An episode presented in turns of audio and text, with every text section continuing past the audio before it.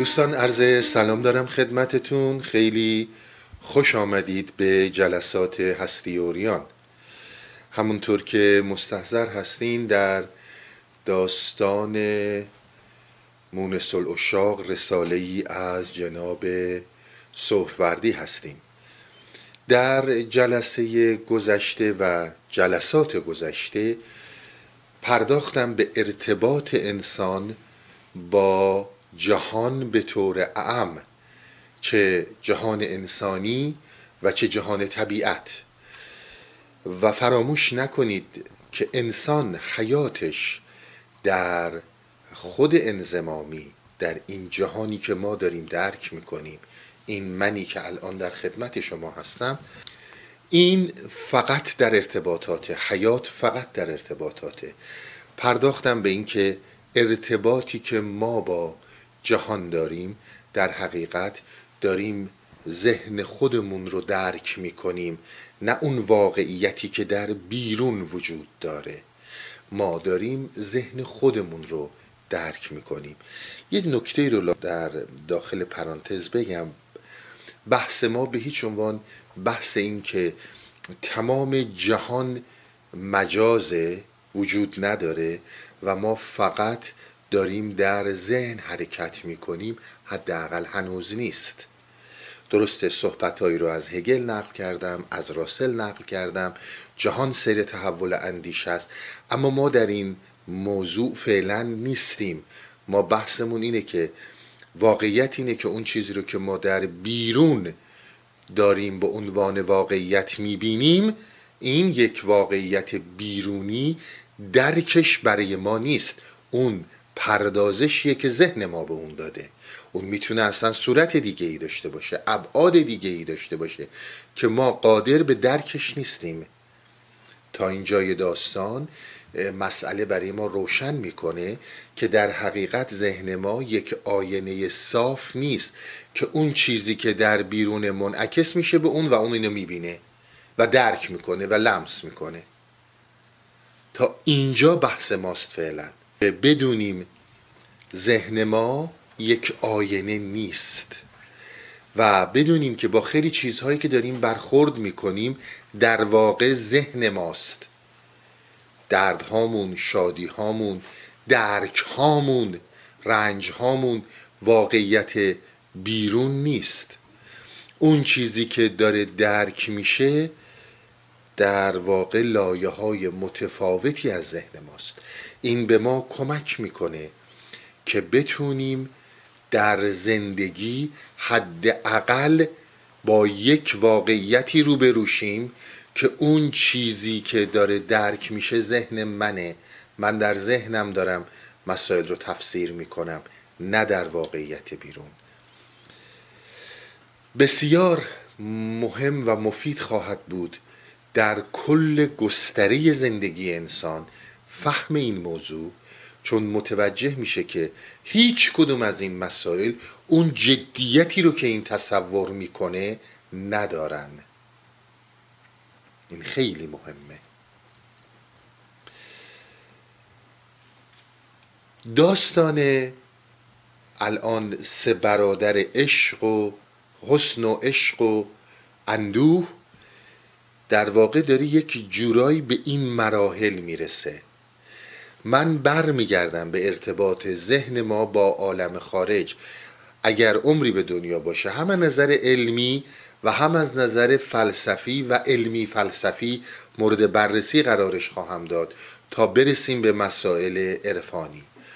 شما اجازه بدین من چند خط از داستان رو ادامه بدم و برسم به یه صحبت هایی و صحبت ها رو از اونجا از جلسه قبل بتونم دنبال کنم. ما به اینجا رسیدیم که خلاصه اینجا جایی بود که من فکر می‌کنم صحبت رو پایان داده بودم. چون دانستم که او را از ما فراغتی حاصل است هر یکی روی به طریقی نهادیم.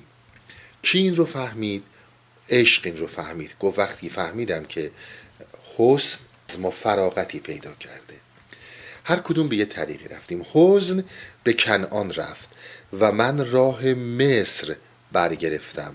زلیخا چون این بشنید خانه به عشق پرداخت.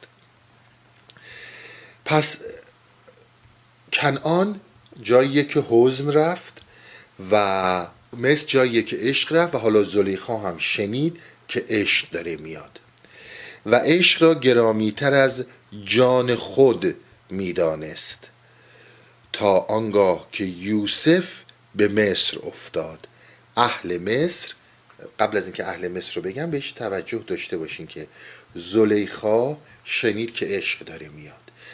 و به اصطلاح خونه رو در اختیار اون گذاشت به اون پرداخت, پرداخت. و بعد یوسف که نماد حسنه به مصر بار یافت به مصر رسید و اهل مصر به هم بر آمدند. خبر به زلیخا رسید. زلیخا این ماجرا با عشق بگفت. عشق زریبان زلیخا بگرفت و به تماشای یوسف رفتند. یوسف را باید خواست. که پیش رود. ببینید داستانی که داره تعریف می‌کنه یوسف اومد به مصر. یوسف کیه؟ حسنه. حالا قبلش عشق اومده یقه زلیخا رو گرفته و در وجود زلیخا رفته. میگه که حالا که یوسف اومده که حسن در یوسفه تو باید بری به سمت یوسف.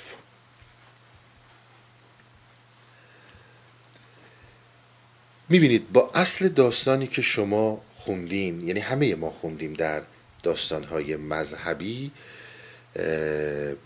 این موضوع تفاوتهایی داره می‌کنه. دلش دلش به سنگ حسرت در آمد. دل کی؟ دل زلیخا. یعنی داشت که بره به سمت یوسف حسرتش آهش به دلش مود از دایره صبر به در افتاد. زلیخا از خانه صبر به در اومد. اون موقع خب زلیخا می‌دونید زن عزیز مصر و در زندگی که داره می‌کنه دارای شوهر دارای به هر حال زندگی و این در عشق به یوسف از اون خانه صبر که بخواد افاف رو حفظ کنه به در میاد. چرا؟ چون دلش در رسیدن به یوسف به سنگ خورده به سنگ حسرت خورده. یعنی اینکه یوسف به این نگفته. یوسف فهمیده که در وجود زلیخا عشق پنهان شده. به همین خاطر به زلیخا نمیگه.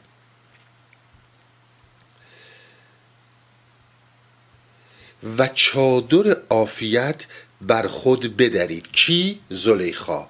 و به یک بارگی سودایی شد. سودایی شدن دیوونه شد. عقل از سرش رفت. اهل مصر در پوستینش در پوستینش افتادند. و او بی خود این بیت می گفت حالا ما دیگه ابیات رو نمی‌خونیم. تا همین جای داستان من باید یه نکته هایی رو توضیح بدم. زلیخا عشق اول رفت سراغ زلیخا. زلیخا وقتی که عشق رو دید پذیرای عشق شد. گفت بیا پیش من خونه رو بر اختیارش گذاشت خونه دل رو. و بعد یوسف اومد به مصر. وقتی اومد به مصر عشق گفت حالا تو باید بری سراغ یوسف و یوسف رو به دست بیاری. حالا یوسف به این بیعتنایی کرد به اصطلاح. یوسف اومد و دست رد به سینه زلیخا زد چادر عافیت و همین چیزهایی که من تمام جلسات قبل گفتم مسئله اصلی ما مردمند. نظام اخلاقی اجتماع است اون عمده ترین بدبختیه که در عشق اگر عشقی وجود داشته باشه دریده میشه. این رو خیلی بهش دقت کنید. در این موضوع شما شک نداشته باشید صحبتی که من جلسه قبل و جلسه قبل از اون می‌کردم اون چیزی که برای ما شیطان اصلیه اون عافیت طلبی ماست. و حالا عافیت طلبی رو گذاشت کنار و چادر عافیت رو درید. ملکه هستی برای خودت شخصیتی هستی همه اینا رو گذاشت کنار. اینا رو گذاشت کنار. حالا مردم به جونش افتادن.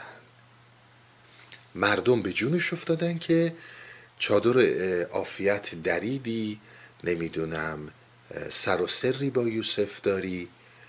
و درست بعد از این کلماتی رو میاره که شما می‌بینید حرکت انسان به سوی معنا داستانی که زنها رو جمع می‌کنه زلیخا. حرکت انسان به سمت معنویت با چه نشانه هایی به همراهه. تا همین جای داستان من اینو بگیرم این صحبت هایی که این کرد. شما می‌دونید در داستان هایی که ما شنیدیم و خوندیم هرگز گفته نشده که اول عشق رفت سراغ زلیخا و بعد منتظر شد تا یوسف بیاد. بعد که یوسف اومد گفت حالا برو بغل یوسف و یوسف بهش گفتن اینجا چیزایی نبوده.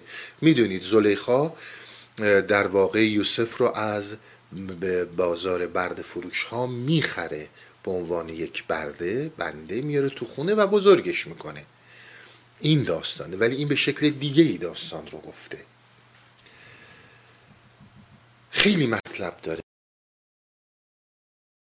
این صحبتی رو که این داره اینجوری می‌کنه و مطرح می‌کنه که عشق اول به خانه زلیخا اومد. این چی می‌خواد بگه؟ این چه حرفی می‌خواد بزنه من قبل از اینکه این رو توضیح بدم براتون اجازه بدید یک صحبتی رو از جلسه قبل و ما قبلش کامل کنم و اون رو ارتباطش رو با این ببینید. در دو جلسه گذشته هر آنچه که گفتم گفته هایی که به طور مزمر و به طور پنهان در این کلمات شما میابید الان تمام این داستان ها رو می‌بینید. چقدر صحبت می‌کردم که شما باید بتونید در مسیر رسیدن و شکوفایی فردیت و طی طریق معرفت این روابط اخلاقی اجتماع رو به کناری بزنید. می‌بینید همون حرف رو داره می‌زنه. اگر اون کنار نری چه اتفاقی نمیافته؟ یک زمانی یک کسی میگفتش که خب نقش ریاضت ها در عرفان چی میشه؟ عرفای ما حالا عرفای هندی اینا اکثرا اهل ریاضت بودن اهل ریاضت های جسمی بودن. گفتم اشتباه می‌کنی. اون چیزی رو که عرفای ما بسیار بهش دقت کردن و برای ما باز کردن عقل انسانیه که باید ریاضت بکشه. نه جسم.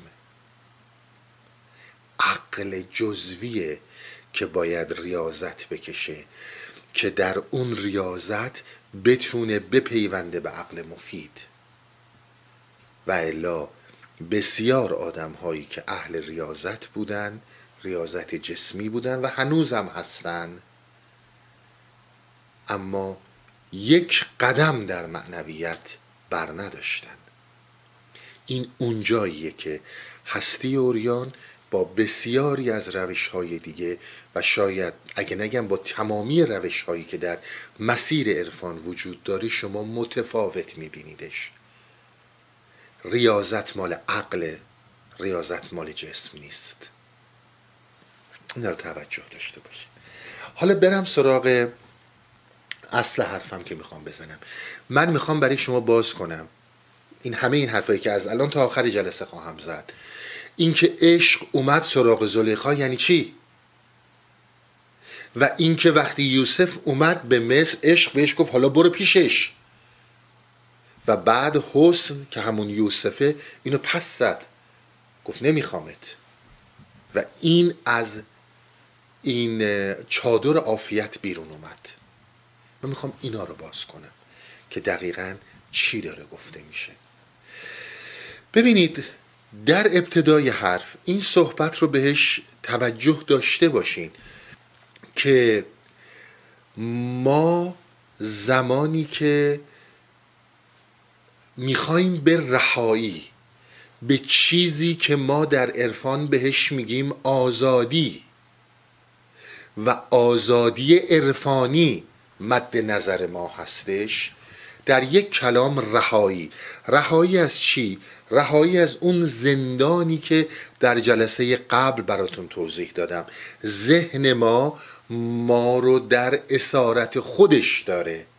و توضیح دادم که ذهن ما یعنی درک حسی ما در حقیقت مثل سلولی میمونه که توش نشستی و همینجور دارن بهت اطلاعاتی که می‌خوان میدن.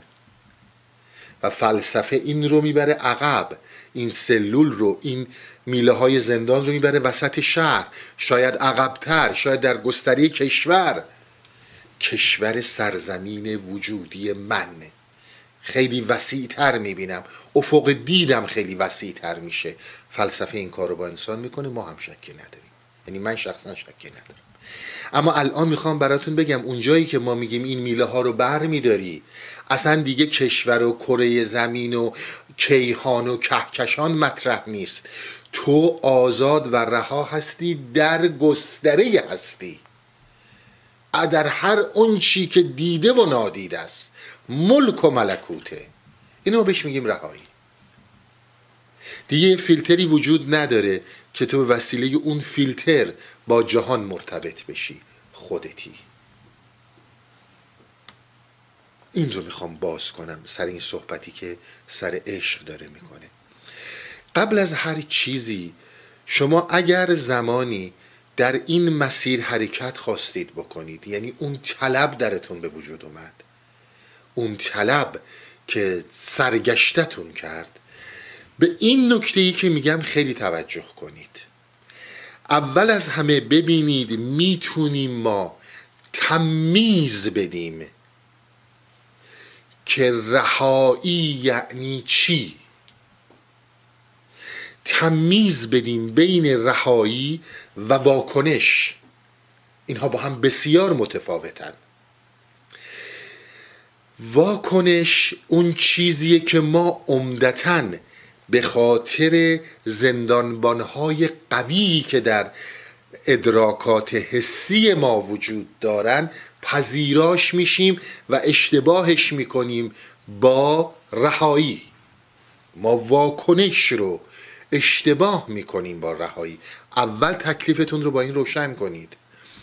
واکنش یعنی اینکه من رهایی رو از این ببینم که از این صندوق به اون صندوق برم. یعنی چی؟ یعنی اینکه قبلا هم این مثال رو زدم همین الان همین مثال رو می‌زنم چون ده سال پیش که این مثال رو زدم دنیا یه شکل دیگه ای داشت الان یه شکل دیگه ای داره. ببینید تا شاید صد سال پیش و همه ما اینجوری فکر می‌کردیم انسان ها که هر چیزی باید در وطن ما باشه ما باید دنبال ناسیونالیته باشیم دنبال این باشیم که همه چیز متعلق به وطن ما باشه. درسته؟ و همه ما به این یک واکنشی نشون می‌دادیم هر کشوری نه فقط وطن ما همه دنیا. و اون این بود که ما میهن پرستیم. باید کشور من اول باشه باید کشور من آقا, آقا باشه. این واکنش واکنشی بود در مقابل اون که بخوایم به وطن خیانت کنیم. خب رهایی به حساب می اومد. بعد از یه مدتی علل خصوص در دهه هفتاد میلادی و هشتاد یک چیزی اومد تو دنیا به نام globalization به نام جهانی شدن جهانی بودن. حالا منی که در فکر این بودم که همه چیز من وطنم باشه اومدم می‌رسیدم ما روی کره داریم زندگی می‌کنیم. این کره کره همه ماست.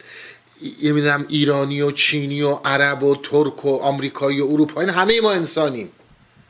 دست به دست هم بدیم و سیاره خود را آباد کنیم. از این مرزبندی های فکری بیایم بیرون. چرا این خط مال من اون خط مال توه؟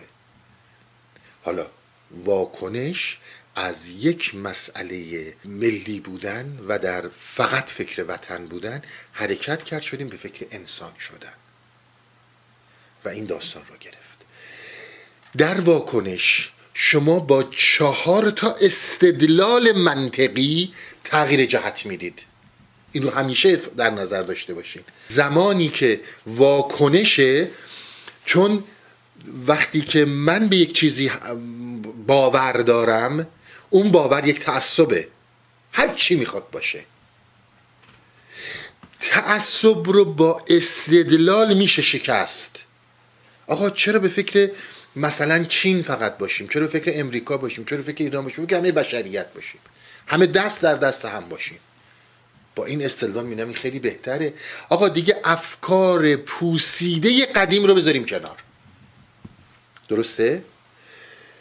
این وقتی که استدلال میاد دلیل منطقی میاد حرفی که من قبلا براتون زدم ما باید فکرمون به رضایت برسه یعنی فکر ما همون زندانبان. وقتی زندانبان باید به رضایت برسه با استدلال میپذیریم جهانی میشیم. آقا همه ما انسانیم. از چهار پنج سال پیش این معادله ها به هم ریخت. دوباره حالا استدلال این پیش میاد که آقا هیچ کس به فکر من و تو نیست. چین به فکر خودشه نمی‌دونم آمریکا به فکر خودشه ایران به فکر خودشه نمی‌دونم عرب هر کدوم از ما باید فکر خودمون باشیم. برگردیم به مسئله ملی بودن و وطن و میهن. و باز دوباره فکر این رو میپذیره.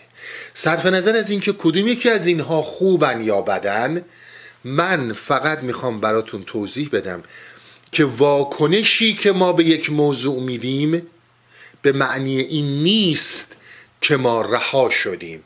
چون خیلی آدم ها به تعصباتی که داشتن واکنش نشون میدن خیال می‌کنن رها شدن.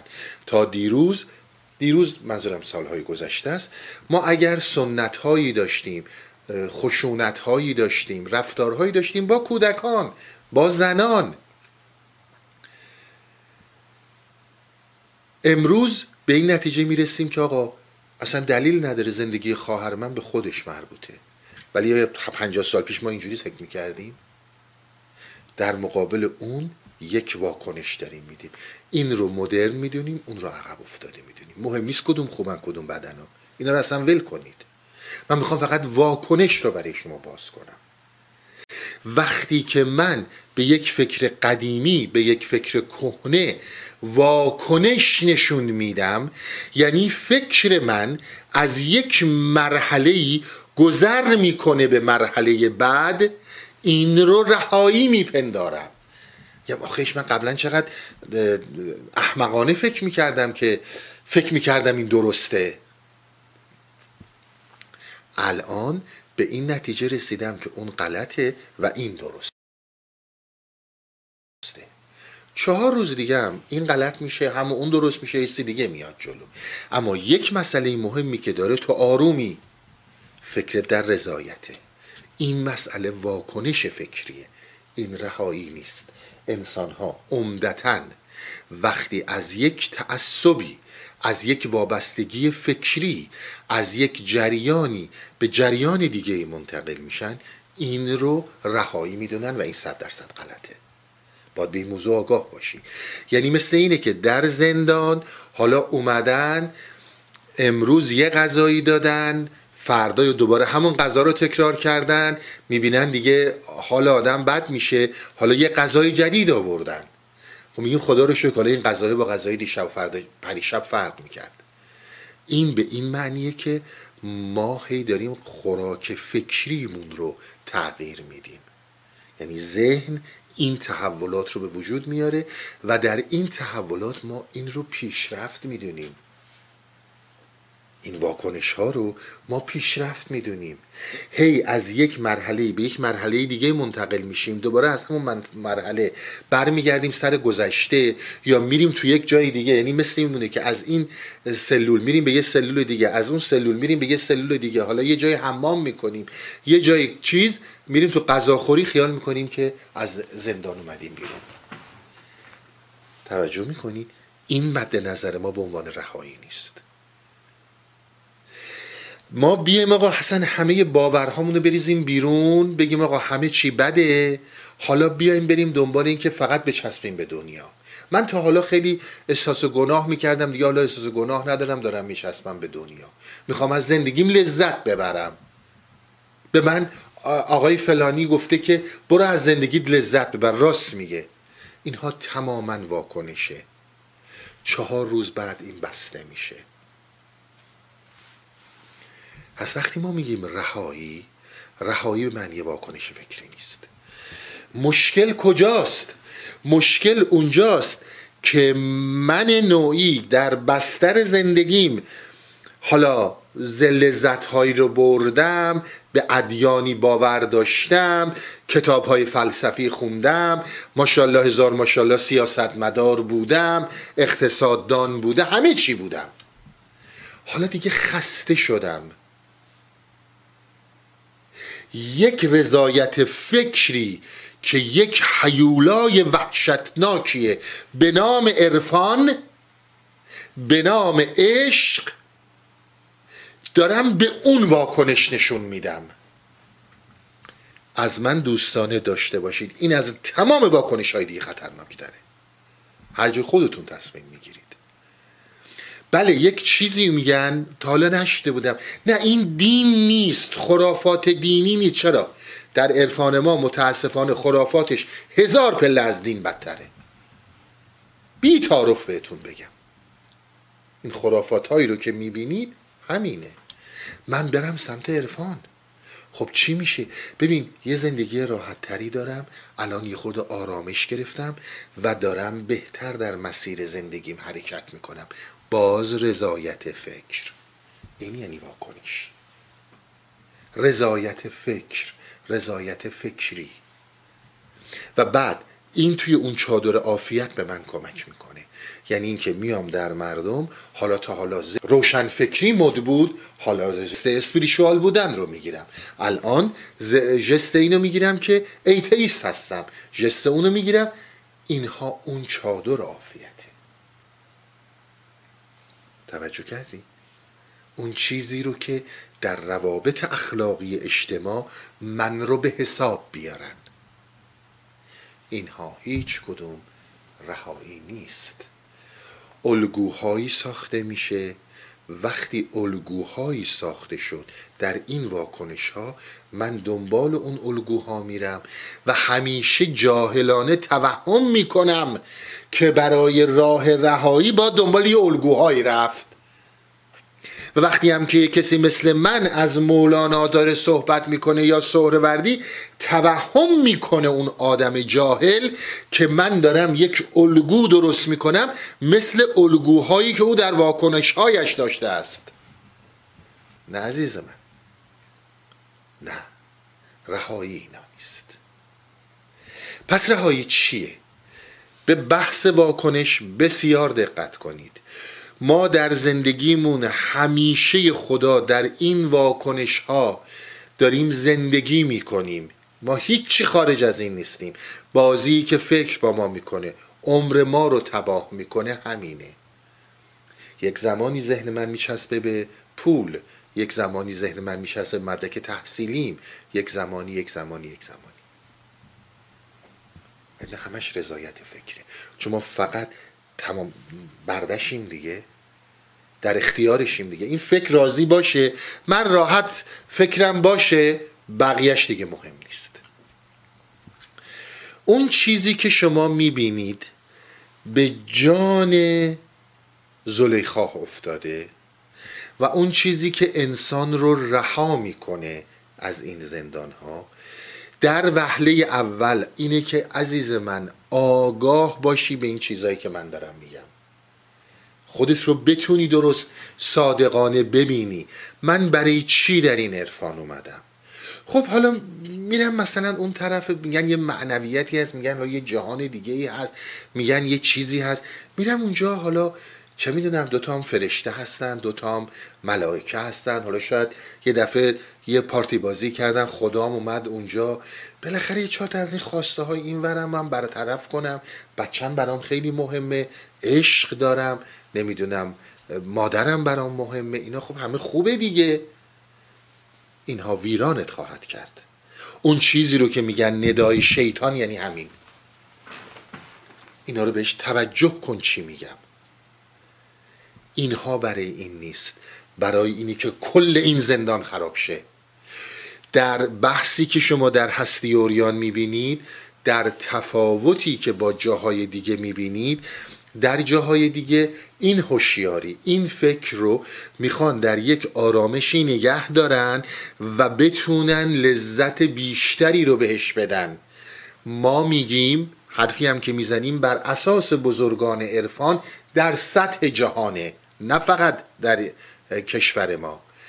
تا زمانی که این فکر با تو هست هیچ لذتی با تو وجود نخواهد داشت. هیچ رهایی هم وجود نخواهد داشت. از یک طرف لذت می‌بری ولی از یک طرف دیگه از صد طرف دیگه از دماغت میکشنش بیرون. این قانون این ذهنه. بالا بری پایین بیای. راه اصلاحی براش نیست. جای اصلاحی که کلیتش از بین بره. از کلیت این زندان رها بشی. به خاطر همینه که می‌بینید من جاهایی که واقعا گلو پاره می‌کنم. فریب این چیزها رو نخورید. اینکه من بخواد هوشیاریم و فکرم به یک آرامشی برسه و فکر کنم زیر سایه عرفان خیلی خوب دارم میرم جلو دروغ محضه. باید اینها برداشته شه. اینها که برداشته شه یعنی چی باید بشه؟ به این حرفها خیلی توجه کردین. حالا به چیز دیگه توجه کنید. تا زمانی که ذهن من در اسارت یک همچون فرهنگ هایی یک همچون تربیت هایی یک همچون باورهایی و تمایلات خودشه. این ذهن به این راحتی رها نمیشه تمایلات و فرهنگ. فرهنگ در کلیتش. تعلیم تربیتت محیط زندگی کشورت همه اینها. عزیز من ذهن من و تو بار بسیار سنگینی رو داره می‌کشه. این رو فراموش نکن. ذهن من و تو بار گفته های تمام چیزهایی که شنیدیم. بار تمام خوبی ها و بدی هایی رو که دیدیم این رو داره می‌کشه. بارها گفتم این تو نیستی که داری زندگی می‌کنی. تو خیال می‌کنی داری زندگی می‌کنی. یک آن به حرف من نگاه کن. تو زندگی نمی‌کنی. پدرت داره در تو زندگی می‌کنه. پدرت شاید 20 سال مرده. شاید 40 سال مرده. ولی اون هنوز در تو داره زندگی می‌کنه. مادرت همینجور داییت همینجور معلم مدرست همینجور اجتماعات همینجور. ما داریم این بار بزرگ رو در ذهن خودمون می‌کشیم. این ذهن خیلی سنگینه. به همین خاطر یک جاهایی کم میاریم دنبال خاک شفا میگردیم که با یه ذکر همه اینا درست شه. خب فریب بخور کاری نداره از همش هم بهتره. اون چنانم تعصب می‌گیری و اون چنانم جقداد می‌کنی و استدلال میاری که من رفتم و رسیدم ما هم تستیم اگه تو رسیدی اوکی. حتما درست میگی. ما داریم تمام این بارها رو می‌کشیم در کنار این بارهای وحشتناک تعلیم و تربیت. پدر مادر معلم اجتماع روابط اجتماعی همه این بدبختی ها حالا کنار این تمایلات خودمونم هست و ما می‌خوایم از این خلاص بشیم. این به این سادگی شدنی نیستش. چطور این داستان شدنیه؟ شما باید بدونید.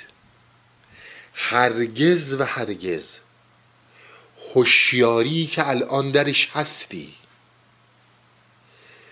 نمی‌تونه راه باز کنه به ساحت رهایی که در ذهن انسانه. ذهن انسان یک ساحت بسیار گسترده ای داره به نام رهایی که اون بی نهایته یعنی یک بعدی داره. یعنی یک تغییر وضعیت روانی در ما وجود داره که شما نمی‌تونید این این هوشیاری رو به اون ور ببرید. رهایی در فراسوی مرز هوشیاریه. تمام صحبت هایی که تو این مدت ها کردم. وقتی وارد میشید در اون ناهوشیاری ابیاتی که از حضرت مولانا میخوندم وقتی وارد میشی در اون ناهوشیاری دیگه تو نیستی. اون دیگه تو نیستی. اون دیگه این تویی که دارای این فرهنگ این تمایلات هستی دیگه نیستی. اون یک ساحت دیگه است. اون موقع تازه راهت میدن اونجا. تو با این هوشیاری نمی‌تونی بری اونجا. پس این هوشیاری رو باید فرو بریزی تا از دل خاکستر ققنوس ققنوس جوانی پرواز کنه و به ساحت رهایی بره. پس بدونیم ما اگر بخوایم از عرفان استفاده کنیم برای یک واکنش لطماتش بسیار از بقیه چیزها سنگین تره من خیلی راحت بهتون بگم. عرفان راه رهاییه. راه اینه که انسان انسان میشه. انسان از یک وجود حیوانی نجات پیدا می‌کنه. از یک زندان ذهنی نجات پیدا می‌کنه. پس به اینها خیلی دقت کنین. قرار نیست من با تمام تمایلاتم امیالم محیط فرهنگم خواسته ها و آرزوها و و و وارد شم در عالمی که این عالم این ساحت ذهنی یک گستره بینهایت رهاییه و حالا با تمام اون زیرکی هام ببینیم از یه چیزی می‌تونم بدزدم بیام اینور و به زندگی اینور یه سر و سامونی بدم. درست به خودت نگاه کن. اگر دروغ میگم حرفمو گوش نکن. همچی چیزی نیست. وقتی راحت میدن که هوشیاری نباشه. چند تا حرف می‌خوام تو این مسیر بزنم. اولیش آخریش مهمترین اساسی ترین همینی که تو بر این آگاه باشی. این پایه و ستون و اول آخر داستانه. باید بر این آگاه باشی. اگر بر این آگاه نباشی هیچ اتفاقی نمیافته. بدون هوشیاری به اونور راه نداره. من قبلا هم براتون توضیح دادم وقتی به ساحت رهایی می‌رسی وقتی به عالم ناهوشیاری که مولانا ازش نام می‌برد وارد میشیم. غزلیاتی رو از حضرت مولانا خوندم در رابطه با هوشیاری و ناهوشیاری و اینا. به اونها رجوع کنیم دیگه. وقت ندارم اونها رو هی بخونم. من باید بتونم نتیجه گیری کنم از تمام صحبت هام به خاطر این حرفم زیاده. هی بخوام مثل این سخنورای حرفه‌ای یاتی رو که بارها خوندم دوباره براتون تکرار کنم که وقت بخرم این کار ما نیست. اینو خیلی راحت بهتون بگم. برید به اونا رجوع کنید. اگه شما هم می‌خواین حرکت کنید تو این مسیر.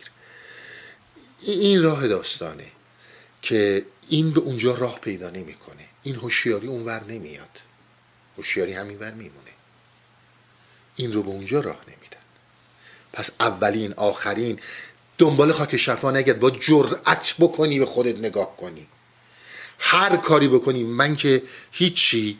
خدا باشه شاید مگه خدا بتونه یه کاری بکنه. هیچ کس نمی‌تونه بکنه. باور کن دروغ بهت میگن. تو باید حرکت کنی. تو باید حرکت کنی. اما برسم به اینکه زلیخا عشق اومد تو خونش. یعنی چی عشق اومد تو خونش؟ چی می‌خواد بگه؟ چجوری عشق اومد تو خونش؟ بعدم زلیخا تازه خونه رو باز کرد گفت بیا تو عزیزم. عشق در آغوش گرفت. و حالا عشق هم داره میکشونتش به این بدبختی هایی که در دنیای هوشیاری ما وجود داره. آبرو رواب تمام شیطان هایی که دونه دونه وجود دارن و در وجودمان آبروی ما روابط اخلاقی اجتماعی و و و و. و زلیخا این رو راه داد. میدین چی می‌خواد بگه؟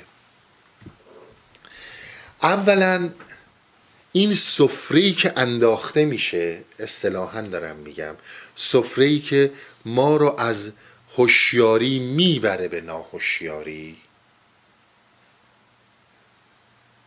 ما رو از هوشیاری می‌بره به ناهوشیاری. غزل فقط اشاره کنم دمی که با خودی خود شکار پشه به اون دارم اشاره می‌کنم. اونا رو بخونید.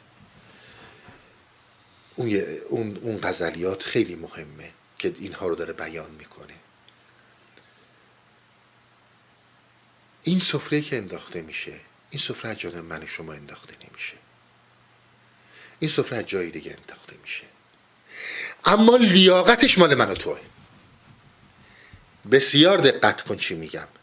این سفره یعنی اینکه عشق اومده زلیخا رو انتخاب کرده عشق که زلیخا رو انتخاب کرده این سفره که عشق انداخت برای زلیخا.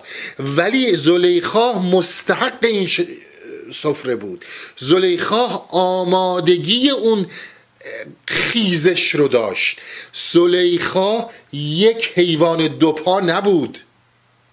زلیخا با نور انسانیت منور شده بود که عشق این سفره رو براش انداخت.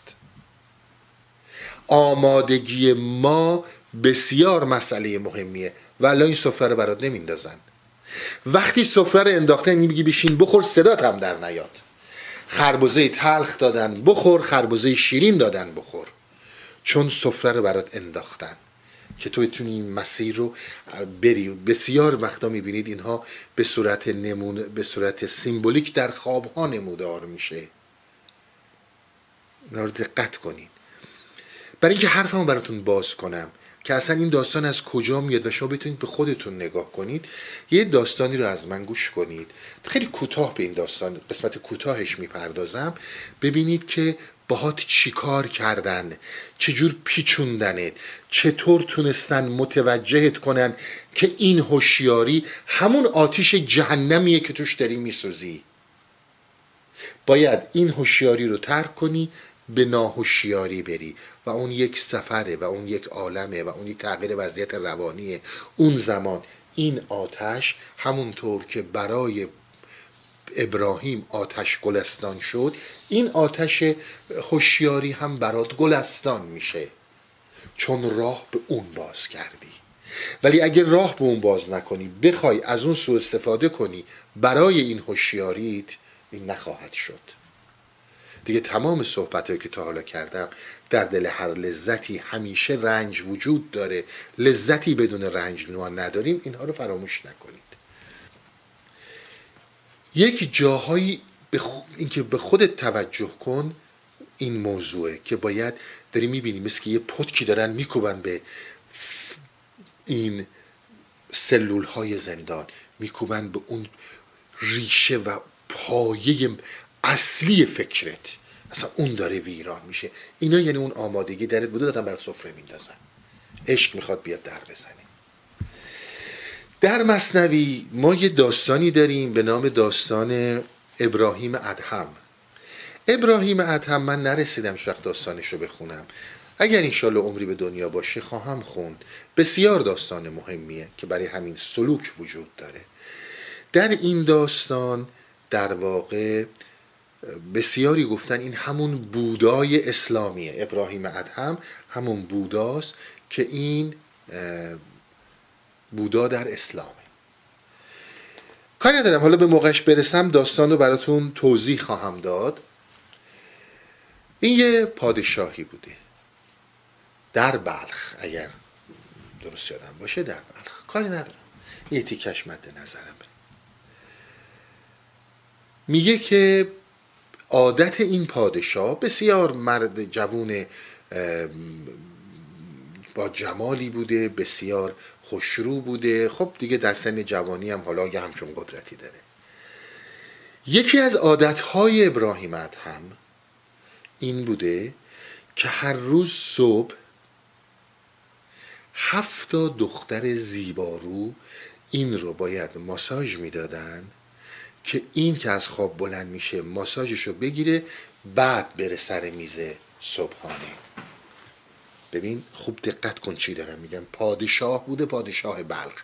یعنی در اوج اعلا الین ایدولوژی ایدولوژی چیه؟ زندگی به این دنیا زندگی به این هوشیاری. لذت بردن در این هوشیاری. ایدولوژی که همیشه دین نیستش که. لذت بردن در این دنیای معنوی پادشاهی در جوونی سلامتی همه اینها داره پایه اینو ویران می‌کنه که تو رو ببرتت تو پادشاه ناهوشیاری ببرت در پادشاهی ساحت برتر ذهن و زندگی. از پادشاهی در زندان به پادشاهی در رهایی برسی. داره این اتفاق میفته هفت دختر خوشگل باید این رو ماساژ می‌دادن که این از خواب بلند شه. حالا باکره بوده نه تو ذهنم نیست که کاری به اونش به این نکتهش کار دارم. یه روزی یکی از این دخترها میگه بچه ها میگن ها میگه این ماساژ چه کیفی داره که البته من میگم ماساژ به اصطلاح مالیدن و مشتمال و ایناست. این ماساژ چه لذتی داره که هر روز صبح ابراهیم باید اول ماساژ ببینه بعد بره مثلا صبحونه بخوره به دنبال کاراش. میگن نمی‌دونی ما تا نگرفتیم. یکی از این دختره میگه شما شیشتایی بیاین من ماساژ بدین. ببینم که ماساژ مزه ای داره. میان و شیشتایی دارن این دختره رو ماساژ میدن. در همین هین یک دفعه ابراهیم وارد میشه. ابراهیم وارد میشه غضب می‌کنه و میگه اه فلان فلان شده ها دارین ادای منو در میارین بگیرینشون. این شش تا دختری که ماساژ می‌دادن فرار می‌کنن. اون بیچاره که داشته ماساژ می‌گرفته گیر میفته گیر میفته و میگه شلاقش بزنین تا دفعه دیگه ادای منو در نیاره. وقتی که شروع می‌کنن دختر رو شلاق زدن می‌بینه که دختر هی داره میگه الهی شکرت. خدایا شکرت. خیلی شاده. میگه وایسیم ببینم. میگه چیه؟ میگه دختر تو رو داریم شلاق می‌زنیم. باز شلاق که داری می‌خوری خدا رو شکر می‌کنی. میگه آره ابراهیم. میگه چرا؟ میگه مرد حسابی پنج دقیقه ده دقیقه اینجا وقت دخترها منو ماساژ دادن. تونش اینه که دارم شلاق می‌خورم. وای به حال تو. که هر روز دارن ماساژت میدن. تو چه تونی باید پس بدی؟ این پتک داره می‌خوره. ابراهیم میگه دست نگه دارین دارن سفره رو برات پهن می‌کنن. شبیه اینها در زندگیت زیاد پیش میاد. وقتی این نگو من این آمادگی رو نداشتم. خودتو, خودتو زود, زود خلاص نکن. نگو من من من, خب من این استعداد رو نداشتم من این لیاقت نه نه نه نه. اینا تنبلیه. همه ما اینها رو داریم. فقط مهم اینه که بهش توجه کنیم. اون, اون آگاهی که من همیشه ازش صحبت می‌کنم. در زندگیت بارها این مسائل پیش اومده. بهش دقت نمی کنی یک باری گفتم آقا رحیم با رجیم فقط یه نقطه است. بذار برات قشنگ بازش کنم که در زندگی ما چه چیزهایی پیش میاد. هر کسی که در زندگیمون بودیم مشکلاتی که داشتیم از هر کجا که بلند شدیم پیروزی هایی رو که به دست آوردیم اومدیم دکتر خوبی شدیم بیزنسمن پولداری شدیم. در یک زندگی خانوادگی خوبی رفتیم جلو. الحمدلله سلامتی خوبی داشتیم. در مقابل میلیاردها جوون و انسانهایی که با سنین پایین هستند که در اثر مریضی ها گرسنگی ها بیعدالتی ها دارن فدا میشن. من زندگیم رو گذروندم. فرض کنید بیزنسمن شدم. پول خوبی در آوردم. از هر جایی برام ریخت. سلامت عم کردم. به سنین بالا رسیدم. عزیزانم در کنارم هستند در صورتی که نقطه برعکس این برای میلیارد ها وجود داره. نه میلیون ها یک بار نگفتم یک بار نگفتم خدایا چرا من؟ چرا من رو برای این خوشبختی های هر چقدر ظاهری و سوری چرا من رو برای این موفقیت ها انتخاب کردی؟ خودم بودم زحمت کشیدم شعورم فهمم درکم اه به من نگو من هوشم فلانه آیکیوم فلانه. اما اگر یک بار مریضیه بیاد عزیزت رو خودت رو مالت رو ببره. فقط یک بار. بلافاصله نگاه می‌کنی باز. خدایا چرا من؟ خیلی بهش دقت کن. چی میگم؟ اون جاییه که این رو می‌کنه رجیم. اون جایی هم که اون آقا گفتش در قشیریه خوندم گفتش که مغازه ها همه آتیش گرفت. من خدا رو شکر کردم که مال من نگرفت. یعنی همین. میلیاردها انسان در عنفوان جوانی یا به خاطر فقر یا به خاطر بیماری یا به خاطر بیعدالتی ظلم و نا هنجاری های اجتماعی فدا میشن فنا میشن میرن. خب آقا زندگی دیگه. همین منم که حقوق بشر ها من همین که خیلی انسانم انسان دوستم اهل انسانیت من خودمو دارم میگم. یک بار نمیگم چرا من ولی به محض این که یک باد مخالف وزه میگم چرا من؟ به سر بقیه بیار. اینا رو میگم که بدونید در ما عشق حاکم نیست. شعار میدیم. سیستم ها می‌بینن نادانیم جاهلیم هی توی این دود خفه کننده عشق میدمند. اینا رو داشته باشیم اینا جاهاییه که یک بار گفتی این همه خرج کردی این همه ولخرجی کردی این همه زندگی خوب داشتی. یک بار گفتی چرا من؟ فریب این واکنش ها رو نخور که چهار روز باد مخالف میوزه فوری دنبال یه وسیله بگردی سر خدا هر کلا بذاری. بعد قسم بخوری قصد من این نیست. این کار نخواهد کرد. پس سفره رو کجا میندازن؟ سفره رو اونجا میندازن که فرد آماده است. الان برای ابراهیم ادهم این موضوع انجام شد. سفره رو دارن میندازن. اینی که عشق اومد سراغ زلیخا یعنی همین.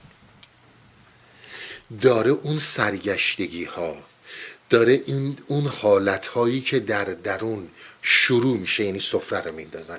قبل از اینکه به ابزاری به نام مغز و واکنش های شیمیایی مغز برسه عشق قبلا رفته و در اون وجود و سرزمین وجود زلیخا خیمه زده. ولا کی حاضر ملکه بودن رو اون زندگی به اون با عزتی رو نمی‌دونم همسر عزیز مصر بودن خب مصر هم می‌دونم موقع امپراتوری بزرگ دنیا بود دیگه. از اون بالاتر نداشتیم. اینا رو همه رو رها کنه بره دنبال یوسف. کدومه که ما می‌کنیم؟ چون آمادگی نیست. چون آمادگی نیست. جاهایی که حتی در معنویت بهت نظر شده. اومدی و متوجه این نشدی که آقا چرا من چرا منو انتخاب کردی؟ من با چه زبانی بتونم؟ با چه راهی بتونم شکر گذار باشم؟ هیچ کدوم از این نبوده. حالا یه طرف از اون ور می‌خوری. ببین چه باد خشمی بلند میشه. اینا راه به جایی نمی‌بره عزیزم. پس یکی از چیزهایی که به وجود میاد آمادگی من و توه و سفره‌ای که میندازن. و من و تو قصدمون کلاهبرداری معنوی نیست. این قدم اول. حالا که عشق اومد یوسف اومد و به اصطلاح به سرزمین مصر رسید. عشق زلیخا رو برد که تو برو و یوسف رو بخوا. یوسف رو به داشته باش. زمانی که عشق در سرزمین وجودت خیمه می‌زنه. اگر همچو چیز رو تجربه کردی؟ دیگه این تو نیستی. که داری میرونی. این فرمان زندگیت اگر به عنوان یک ماشین به عنوان یک مرکب بگیریم دیگه دست عقل جزوی تو نیست. بذار اونی که دستش گرفته اون برونه. اینو برای سالکین راه میگم. خیلی از صحبت های من به همه مردم می‌خوره. یه قسمت هایی به کسانی می‌خوره که دارن تو این مسیرها قدم برمیدارن. عشق جاش کجاست همیشه؟ شما می‌دونید همیشه به ما میگن عشق جاش در قلبه درسته؟ عشق جاش در قلبه قلب یعنی چی؟ بذارید من اینو اول برای شما باز کنم چون دوستانی هستن مسلما می‌دونم و چون امروز هم می‌دونم بسیاری از این روشنفکران ما میشینن صحبت می‌کنن. ما هم که اطلاعات زیادی نداریم. میگن ببین قبلیا در ادیان در عرفان همه میگن همه آگاهی های ما از قلبه. اینا که سواد نداشتن نمی‌دونستن سواد امروزی نداشتن. نمی‌دونستن مغز کار اصلی رو می‌کنه. خیال می‌کردن ادراکات از قلب انجام میشه. و همین خاطر همه چیز به قلب برمیگردوندن. مشکل ما که در این زندان یکی دوتا نیستش که. ابلهان روشن فکر نمای ما هم فقط برای اینکه شهرت پیدا کنن چهار تا از این حرفا می‌خونن. من و تو هم که چیزی اطلاع نداریم. اه نه بابا مسئله مغزه نه عزیز من. مرکز ادراکات انسان قلبه. اصلا این ربطی به مغز نداره. البته توضیح میدم قلب یعنی چی. هیچ وقت هم این تغییر نخواهد کرد. هیچ کس هم غیر از این چیزی نه. اصلا نمی‌تونه بگه. قلب این ازوله سنوبری که در سینه ماها وجود داره اصلا نیست. این تشابه اسمیه. ببینید بسیار دقت کنید چی میگم. ما وقتی که واژگان رو در نظر می‌گیریم در واژگان غرق میشیم. در مسیر عرفانی هم که میگم همینه. نه اینکه اونجا خدا نشسته به تو میگه که تو اومدی منو گول بزنی من تو رو گول می‌زنم. نه. تو وقتی که در فکری اندازگیری هر چیزی برای تو با واژگانه. وقتی که سفر می‌کنی به ساحت آزاد و رهای ذهن اونجا اصل وجود داره. نه واژه. مثلا وقتی که من میگم آب با آب آب گفتن آب به وجود میاد این فقط یه واژه است. آب کجاست؟ آب توی اون رودخونه است آب توی اون دریاچه است آب توی اون دریاست. آب که توی واژه الف و ب نیست. ولی من همه فهمم از آب همین الف و ب. با واژگان نمیشه اصل و فهمید.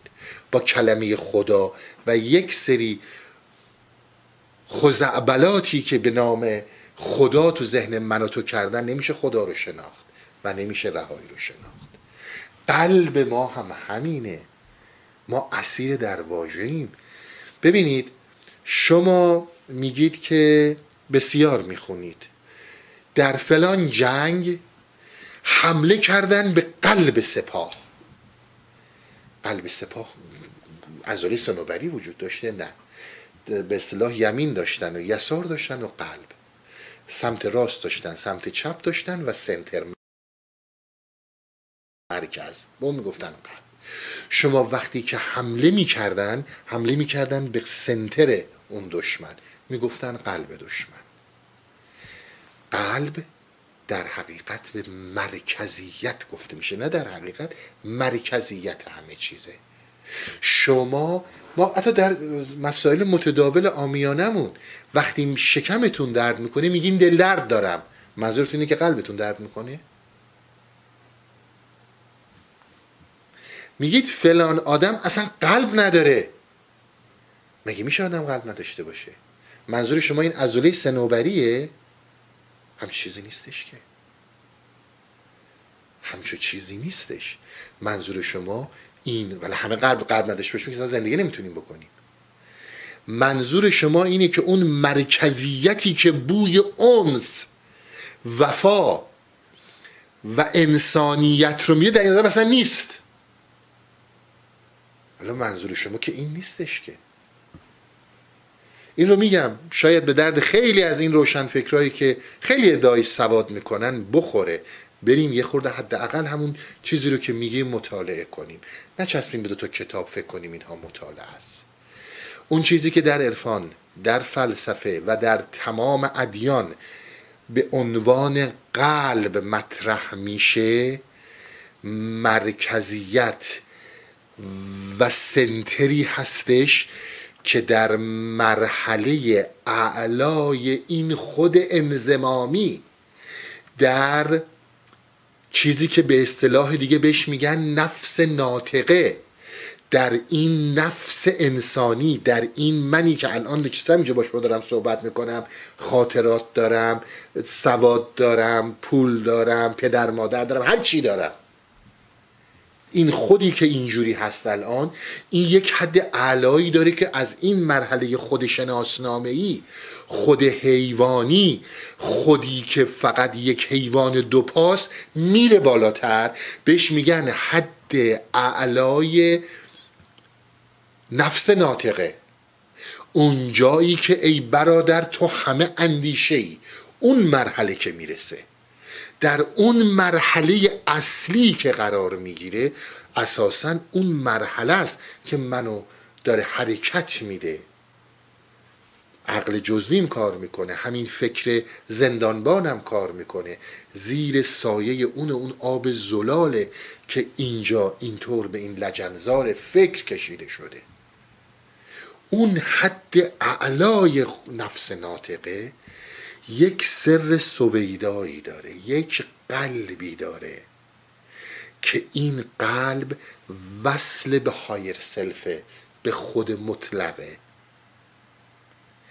این دریچه که فقط این خود انزمامی از اون سنتر از اون سر سویدا از اون نقطه می‌تونه در خود مطلق در خود الهی در اونجایی که می‌گفتیم باید پرده پندار رو پاره کرد در اون حل بشه. تنها راه ورودیش قلبه. و همون اونه که بر تمام اینها مسلطه.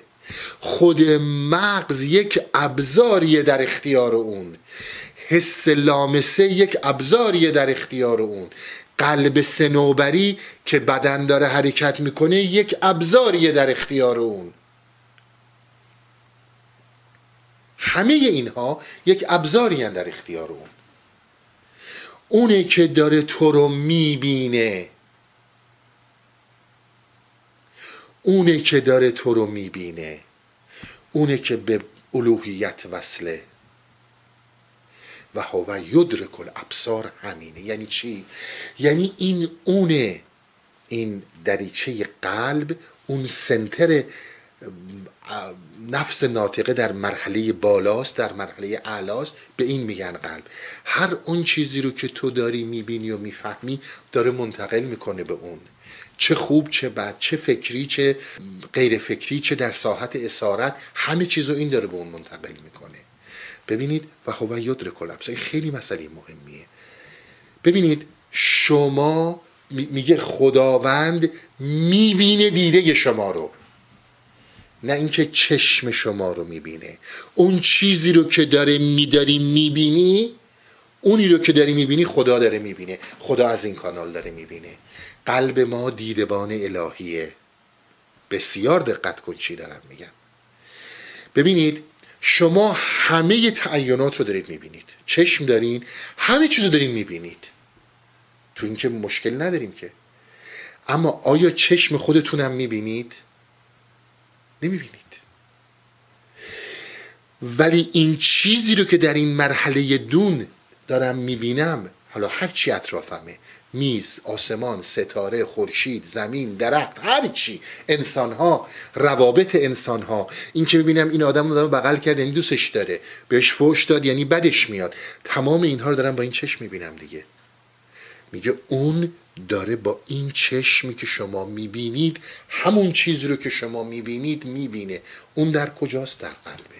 بذارین براتون یه داستانی حالا چون صحبت خیلی سنگینه یه داستانی رو براتون توضیح بدم. یه خورده شاید جالب باشه. میگن امیر تیمور گورکانی زمانی که رفت هند رو بگیره درست غلطیش هم ول کنید فقط حرف رو باز می‌کنه. در تاریخ ولی این ثبت شده. زمانی که می‌رسه و هند رو محاصره می‌کنه خب داشتن پیروز می‌شدن دیگه. امیر تیموره دیگه. می‌دونید از بزرگترین یکی از بزرگترین های جهانگوشه های دنیاست. یکی از این مرتازها یکی از این جوکی ها رو میارن بالای دروازه شهر. این صدا می‌کنه میگه امیر تیمور رو صدا کنید بیاد. امیر تیمور میاد میگه چی میگی بابا جان؟ میگه امیر به اینجا حمله نکن. اگر حمله نکردی 120 سال عمر می‌کنی در این پادشاهی. ولی اگر حمله کنی هفتاد سال عمر می‌کنی. یه پسرتم میمیره یه پاتم لنگ میشه. امیر میگه برو خدا پدرتو بیامرزه حمله کنی پدر این رو دراری این حمله می‌کنن. خلاصه داستان تا چیز میشه در حین حمله جاییه که یک نفر هندی با تبر محکم میکوبه به ساق پای امیر تیمور و ساق پاش میشکنه که بعد از اون شد امیر تیمور لنگ. که میارن از اسب میارنش پایین و درمون میشه اینا خلاصه اینا هندو می‌گیرن. وقتی هندو می‌گیرن دکترا به دکتر اون موقع به امیر تیمور میگن که شما دیگه پات خوب نخواهد شد. همیشه لنگ می‌زنی. یعنی یه حرف یارو درست اومد. دومیش براش خبر میارن که در فلان شهر پسرت رو کشتن که حاکم کرده بودی پوستش رو کندن تو پوستش کاه کردن زدن دم دروازه. اینه ای داد بیداد هرچی این مرتازه گفت درست در مرتازه رو صدا می‌کنه. مرتازه رو صدا می‌کنه میگه آقا جان تو همه اینها رو گو همه اینا رو دیدم. بهت گفتم. گو خب حالا تو به من بگو که ببینم تو خودت چقدر عمر می‌کنی؟ حرفم اینجاست. مرتاز تو چقدر عمر می‌کنی؟ گو امیر چشمی که دنیا رو می‌بینه خودش رو نمی‌بینه. درسته؟ مایی که دنیا رو می‌بینیم خودمون رو نمی‌بینیم. یعنی چشم و بینایی خودمون رو نمی‌بینیم. ما دو تا چشم داریم. دو تا چشم جهانبین داریم. دو تا چشم جهانبین داریم.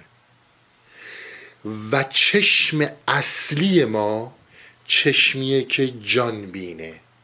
جان رو می‌بینه. این دو تا چشمی که جهان رو می‌بینن اینا هرگز جان رو نمی‌بینن. و اون چشمی که جان رو می‌بینه جهان رو نمی‌بینه. شما شنیدین میگن همه شنیدین میگن این دوتا گوش که گذاشتن یه دهن یعنی اینکه دوتا بشنو یکی بگو. میگن این دوتا چشمی که گذاشتن اشاره به اینه که یک چشم چشم جهانبینه یک چشم چشم جانبینه. با چشم جانبین جهان رو نمی‌تونی ببینی و برعکس با چشم جهانبین جان رو نمی‌تونی ببینی. دروازه یکی باید بسته شه که دروازه دیگری باز شه. اگر اون دروازه بسته نشه چشم جهانبین دروازش بسته نشه چشم جانبین باز نخواهد شد. به این دارم تمام این استحقاق های میگم که سفره رو پهن کنن. زلیخا اینجور عاشق شده. خوب گوش کن. یعنی همینی که میگم حرکت به طرف ساحت رهاییه. باید چشم جهانبین بسته شه تا چشم جانبین باز شه. تا چشم جهانبین بازه جانبینت بسته است. چجور می‌تونی چشم جهانبین رو ببندی؟ باید با مشتهیاتش با اشتهاهایی که داره بتونی اینها رو کنترل کنی و ببندی. عزیز من اشتهام که ما میگیم حرفای من اونجوری بشنوید که هستیوریان میگه. من کاری ندارم کی چی میگه. نمی‌تونی غذا نخوری. نمی‌تونی تو سرمایه سی در زیر صفر بخوابی. خونه می‌خوای لباس می‌خوای غذا می‌خوای خواب می‌خوای همه اینا رو می‌خوای. ما اساسا از نظر اشتها به این کاری نداریم. و اینو نداشته باشیم که اصلا نمیشه. زیادش نباید باشه خوب نیست. اما به مقدار خوبش خیلی خوبه. خونه زندگی کار هر چی هر چی که هست. ولی آیا تمام آرزوها و خواسته ها و اشتهای ما همین ایناست؟ اینا که ضروریات زندگیه. اینا رو که نداشته باشی زنده نیستی. چون ندیدند حقیقت را افسانه زدند چون نتونستن حقیقت رو بفهمن اومدن گفتن آقا از اینا دل بکن نه ما همچه حرفی رو نمی‌زنیم. دل نبند. ولی تا زمانی که جسم داری به اینا احتیاج داری. اما هیچ وقت دل نبند. نه به اولادت نه به پدرت نه به مالت نه به دنیا. به هیچ دل نبند. ولی احتیاج داری باید کنارت داشته باشی. اونو ول کن. ما با اون کار نداریم. اون چیزی که چشم جهانبین رو ما میگیم باید ببندی اون چشمیه که مدام در پی حرکت حرکت جذب خوبی ها دفع بدی هاست. ببین عزیز من تو زمانی که میای در عرفان یه نفر میاد من میام تو عرفان من بادم با یک نیروی قدرتمند فکری میام جلو که اون چیزی که آرزو کردنیه و تمایل دارم به دست بیارم و اون چیزهایی که آرزو نکردنیه و هیچ کس هیچ وقت نمی‌خواد اونها رو دفع کنم. به همین خاطر ما درس می‌خونیم به همین خاطر ما پول در میاریم به همین خاطر ما میریم یا خانواده تشکیل میدیم یا خانواده تشکیل نمیدیم و هزاران چیز دیگه. به همین به همین این چیزم میایم در عرفان. کسب خوبی ها کسب چیزهایی که به من آرامش میده چیزهایی که برای من لذت باره و دفع چیزهایی که دوست ندارم. این یعنی چشم جهان بین تا این چشم رو به عرفان داری راه به چشم جان بین پیدا نخواهی کرد. دیگه واضح تر از این بگم. دیگه واضح تر از این نمی‌تونم بگم. ولی از مگه میشه تو غذا نخوری. والا به خدا اینا همش سیستم های استعماری سر منو تو در بودن استثماری. آی اینو بخور و یه خود شکما سیر میشه این بده و حالا اون کارو بکن و اون. اینا همش حرف مفته. به همه این مسائل مالی مادی تا اندازه برآورده شدن احتیاجاتت نیاز داری. همه ما نیاز داریم. ما با اون کاری نداریم.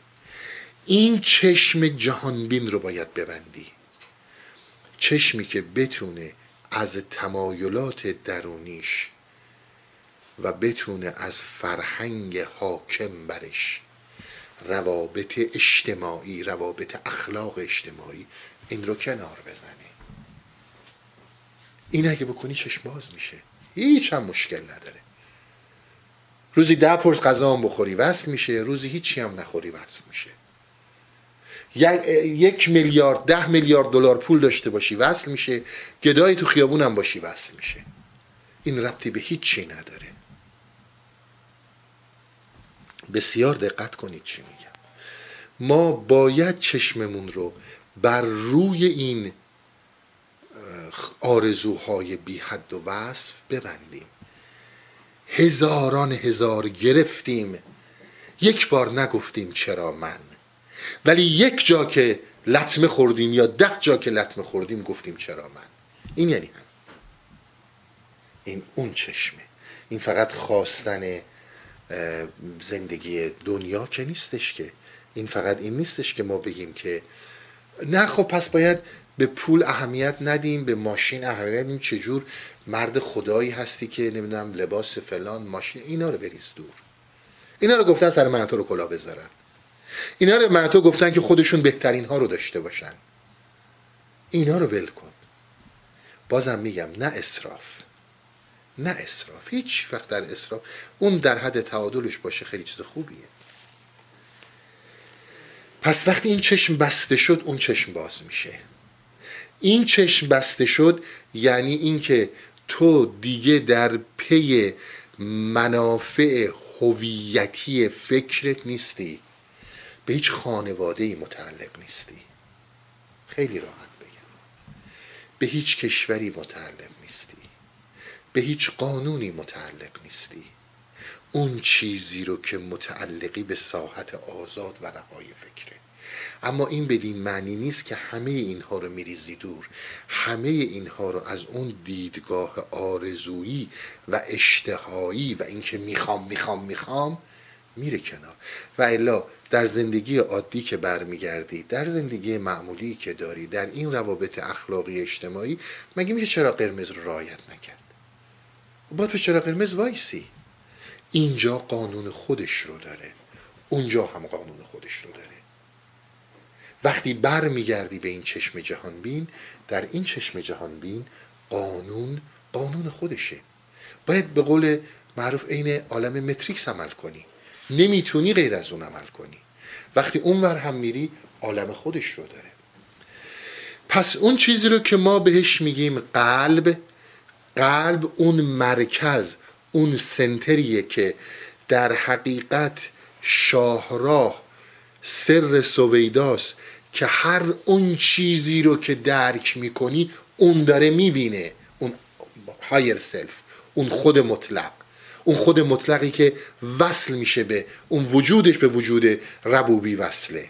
اون داره از اون طریق قلبت می‌بینه و می‌فهمه. ما به اون میگیم قلب. یعنی همه این ادیان همه این چیزها به اون میگن قلب. اگر اون بسته بشه اگر اون تیره و تار بشه بهت میگن قلب سیاه داری. این اصطلاحات رو همین معنیه. میگن فرد قلب نداره. چون اون دریچه بسته شده. ولی این مسئله سنوبری اصلا مطرح نیست. میگن فرد قلب نداره. بسیار دقت کن چی میگم. اون چیزی رو که تو داری لمس می‌کنی با دستت و مغزت داره بهت میگه زبری یا نرمه نرمی و زبری به اون منتقل میشه. اون جایی که کمیکال بالانس در مغز به وجود میاد ترشحات میشه فعالیت در مغز میشه که فلان دستتو تکون بدی از قبل اون انجام شده که تو داری می‌بینی که اگه آزمایش کنی فلان سلول فلان مرحله انجام شد تا الان دستتو حرکت میدی. همه چیز به طریق اونه و قلبه که اینها رو منتقل می‌کنه. چون به اینجا رسیدم یه حرفی هم بزنم چون حرفم رو تکمیل کنم. ببینید در این سنتر در این مرکز جایی که ما بهش میگیم قلب جایی که دروازه ورودی همه چیزه و اون هایر سلف اون خود مطلق هر چی می‌خوای اسمشو بذاری اون داره دیدن من رو دیدن این مغز رو درک می‌کنه لمس کردنش رو درک می‌کنه گوش دادنش رو شنیدنش رو درک می‌کنه. از اون طریق داره انجام میشه از میاد به مغز ما به سلول های ما و میره برای اون. اینی که شما می‌بینید مولانا مثلا میگه چشم باز و گوش باز و این اما اما یعنی کوری. حیرتم از چشم بندی خدا یعنی همین. جایی که اون قلب جایی که اون سنتر اصلی اون تیره میشه بسته میشه اون زمانیه که دیگه ما واقعا نمی‌بینیم. نه اینکه کوریم نه اینکه کریم. قشنگ داریم می‌بینیم قشنگ داریم میشنویم اما دیگه فهم وجود نداره. این در حالتهای عادی هم می‌فهمی چه فکر نکن خیلی چیز پیچیده ایه شما بارها رفتین به مناظر متفاوت گشتین. پارک رفتین جنگل رفتین پیکنیک رفتین خیلی جای خوش آب و هوا رفتین. وقتی که فکرت جای دیگه بوده توجهت به اونجا نبوده چی دیدی؟ وقتی یه آدم رو دیدی این آدم برات عزیز بوده. وقتی توجهت نبوده فکرت جای دیگه پخش بوده چی رو دیدی؟ هیچی رو ندیدی. چشمن دیدی اما هیچی رو ندیدی. این از اون حیرت های چشمندی خداست. داری می‌بینی اما نمی‌بینی. ساعتهای کسی زیباترین اشعار زیباترین رموز الهی رو برات میگه. داری میشنوی. اما نمی‌فهمی. در مرحله سلوک معنوی هم همینطوره. وقتی اون قلب تیره شد راه بسته میشه.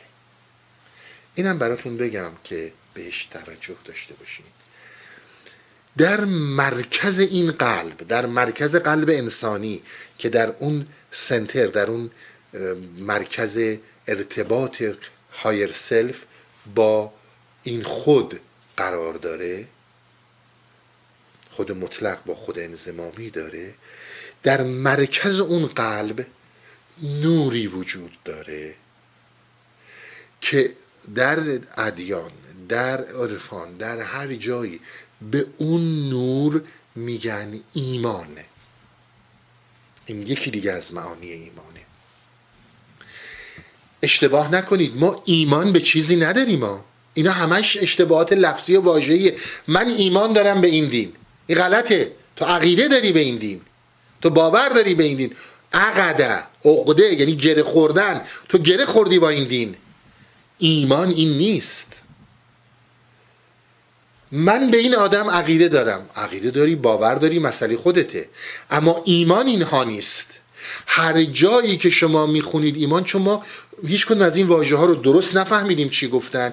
با چیزهای عوامانه و تحت و لفظی که بین یه مش آدم های عوام عوام از اینکه وارد نبودن به این موضوع ها نه تحصیل نکرده. متاسفانه خیلی از این اشتباهات تحصیل کرده ها دارن می‌کنن. ایمان یعنی این. نه اینکه من به دین ایمان دارم. این میشه باور. اون نور نور ایمانه. اون نور جاییه که در کل این بستر برای من و تو سفره معنوی رو میندازه. به این نور میگن به این نوری که در مرکز این قلبه میگن ایمان. اگر میشنوید میگه قلبش دیگه نوری نداره یعنی اون ایمان از بین رفته. نه ایمان به کسی ایمان, ایمان اصلا به کسی ربطی داره ایمان امن است. اونور ساحت ساحت رهای ذهن امنه. باز این نشه یک هوس یک اشتباه برم اونجا. آخ با تصوراتم بسازم. باید بری ببینی بد می‌فهمی. همه این تصویرها و تصورهایی که می‌سازی شیطانهایی هستن که دارن گمراهت می‌کنن. این نور ایمان که در اون قلب وجود داره و میگی قلبم به من این رو میگه باز این صنوبر نیست. براتون یه مثال می‌زنم. فقط می‌خوام حرفم رو باز کنم. نریم دنبال فیلم متریکس. فقط می‌خوام حرف شما بفهمید من چی میگم. خوبه بده درسته. اینا رو ولش کنید. شما اگه در فیلم متریکس قسمت اولش نگاه کنید جایی که نیو می‌خواد بیاد تو دنیای متریکس و مورفیوس رو نجات بده بلا فاصله بهش میگن که این یه خودکشیه. قطعا میمیری. میگه آره صد درصد خودکشیه. اما یه ایمانی به من میگه تو پیروز میشی. این اون نوره که سوپرسید می‌کنه عقل جزوی رو. وقتی که میگه دلم گواهی میده اگر در این تصویرها نباشه در این تصورات اشتهایی و آرزویی نباشه که من و تو می‌سازیم در رویای پردازش به ساحت رهایی ذهن و در اون رویا زندگی می‌کنیم به جای که بریم به ساحت رهایی اینا حرف مفته. ولی اون نور ایمان این جایی که نیو برمیگرده میگه که من می‌دونم خودکشیه. هیچ جور لاجیک نیست عقل نیست منطق نیست. اما قلبم به من ایمان به من میگه ایمانی به من میگه تو پیروز میشی این اون نوره. باید با اینها یواش یواش آشنایی پیدا کنی. خواهشی که می‌کنم یه مقدار بیم از اون طفولیته بیایم بزرگ شیم. آخه تا کی می‌خوایم توی یک مثل تف توی ذهن بمونیم؟ خب من الان باید چیکار کنم که بفهمم فرق بین این توهمات من تصویرهای من که بهش میگم قلبم دلم گواهی میده با اون واقعیت چیه؟ برو انقدر شالاتان و کلاش هستن اینا رو برات باز می‌کنن. بابا جان یک بار حرفا می‌زنن. باید کنار کاروان بمونی. باید استخون خورد کنی. باید مو سفید کنی. باید سر در انفس کنی. باید به جای تجربه حضور رو درک کنی. اینها باید اتفاق بیفته تا تو بزرگ چی؟ بفهمی فرق بین اون چیزی که در تصورات ذهنیته در فکر شوم ماست با اون چیزی که گفته میشه ندای قلبه و, و ایمانه در چیه؟ این باید این مسیر رو رفت.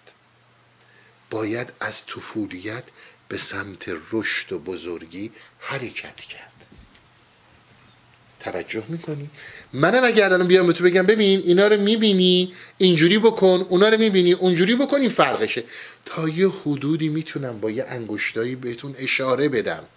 ولی بقیهش باید بری. سعی نکن با واژه اینها رو اندازه بگیری.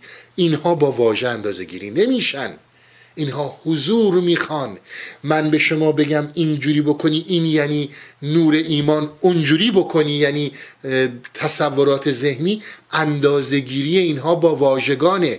شما در یک مسیری میرید بعد اتوماتیک می‌دونی که اینی که به قلبت داری میگی میتابه یک تصور شیطانیه یک فکر یک تصور فکر یک توهم یک آرزوه.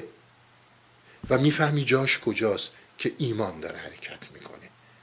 اینا با واژگان نمیشه اندازش گرفت. و هرگز هم من اینو برای همیشه میگم زمانی که ما از ایمان صحبت می‌کنیم از اون نور صحبت می‌کنیم. که اون نور ایمان برتر و به مراتب برتر از عقل جزوی ماست. به مراتب اصلا قابل مقایسه نیست. به همین خاطر همیشه میگیم ببین دلت چی میگه؟ همون کارو بکن. ولی زمانی که عزیز من من دل شناس نیستم. اصلا دل ندارم. اون نوره بسته شده تاریک شده چی چی رو می‌خوام بفهمم؟ به حرفم دقت کن. پس اینجایی که شما می‌بینید عشق اومد سراغ زلیخا.